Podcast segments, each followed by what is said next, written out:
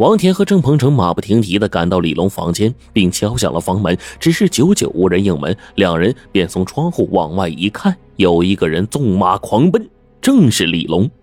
郑鹏程顾不上多想，马上下楼骑马一路追了上去。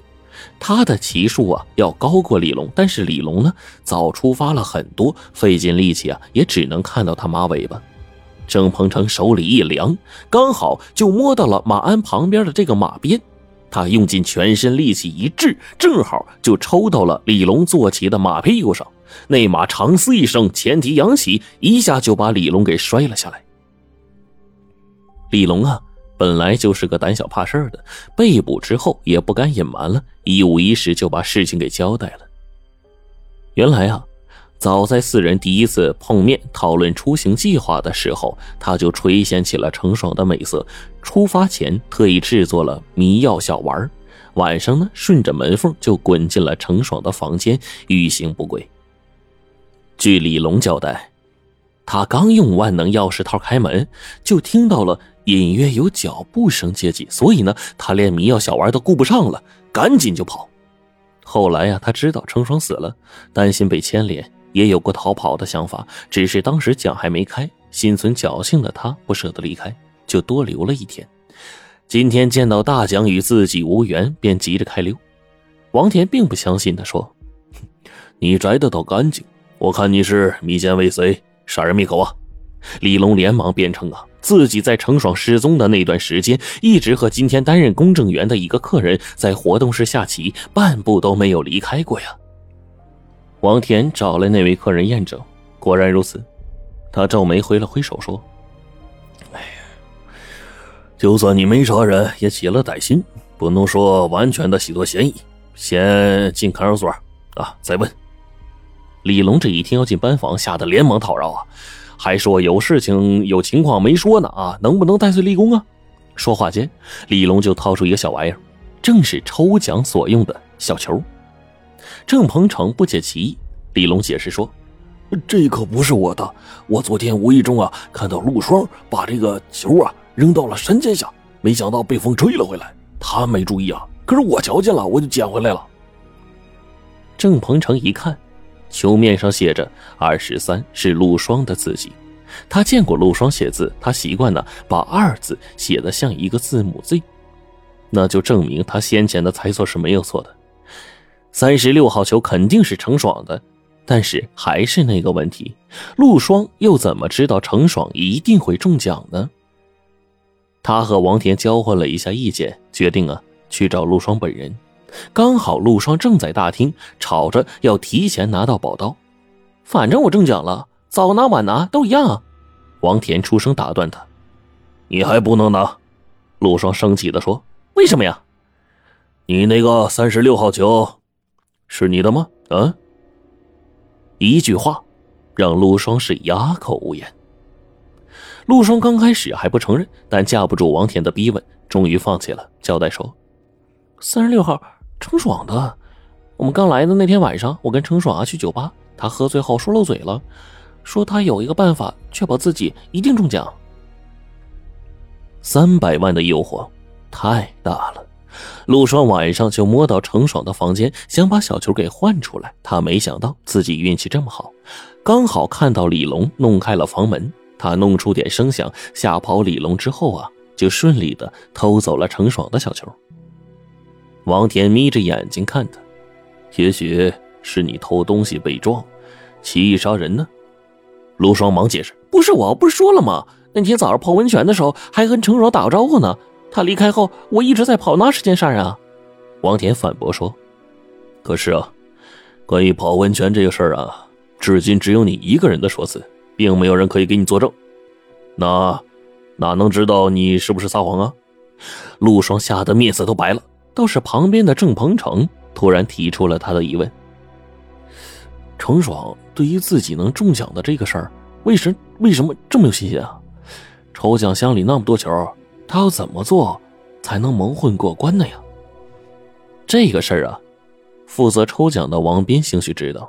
王斌呢也是很坦诚，他说：“山庄啊，虽然名义上是抽奖，但是啊，毕竟是三百万的东西，暗地里啊，早就安插自己的人做了内线。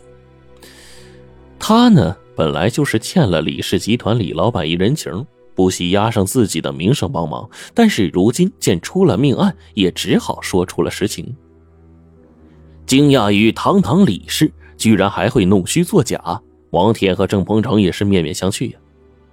双方简要的交换了信息。当王斌得知陆双是一个冒领者，真正的中奖者已经被谋杀了之后，十分的惊讶。他主动提出来要见一见死者。想看一看，也许啊会对案件推进有帮助，两个人就答应了。没想到王斌一见到程爽的尸体，露出了恍然大悟的表情啊，说：“原来是他呀！哎呦，难怪呀，难怪呀！”王田见状连忙问：“他谁呀？”很快，两个人就从王斌的口中得到了一个令人难以置信的答案：程爽正是李氏集团原来的大小姐。虽然这脸整过容，但仔细分辨呢，还是能找到过去的痕迹的。王斌补充道。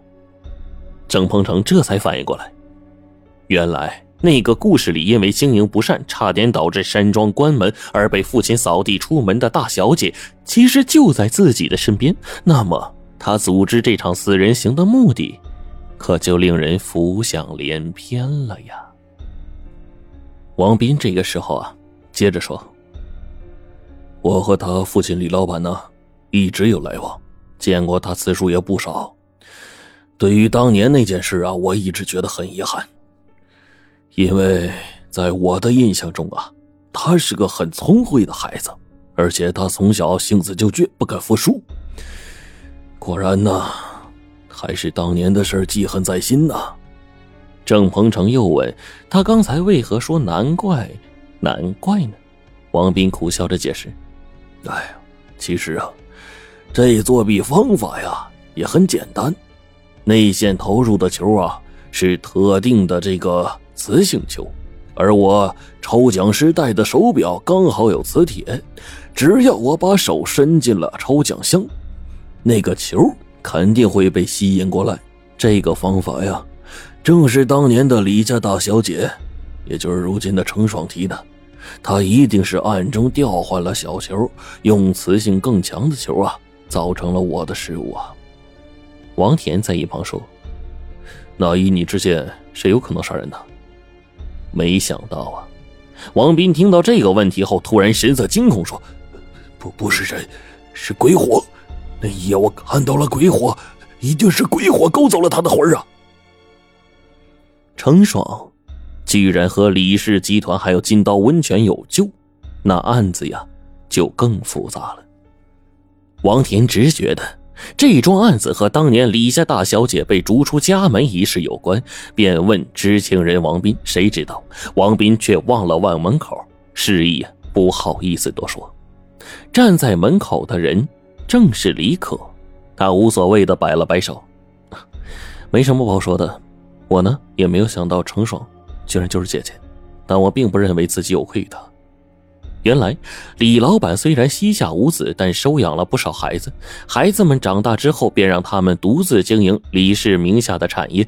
成功者留下，失败者赶走。因为啊，孩子们都是分开养大的，彼此并没有什么感情，所以互相竞争起来也是毫不留情面。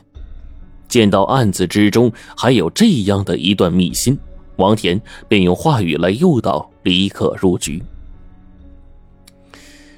难道你不怕你姐姐这次回来想夺走你东西？李可呢，却丝毫不显得慌张。义父从小就将这种弱肉强食的观念灌输给我们。当年的那场比试，说是你死我亡也不过分。如果他率先成功的话，那么今天无家可归的人就是我。可最后证明的是他技不如人，也怨不得别人。所以东西啊，原本就是我的，才不怕他来抢呢。见到李可并没有半点心虚的样子，郑鹏程又陷入了沉思。莫非是有人不希望程爽得到宝刀，所以杀了他？王田不解的说：“可这把刀啊，终归是要抽出去的。程爽拿到还是其他游客拿到，难道不一样吗？”郑鹏程心想：也许程爽有某种不能获得宝刀的理由吧。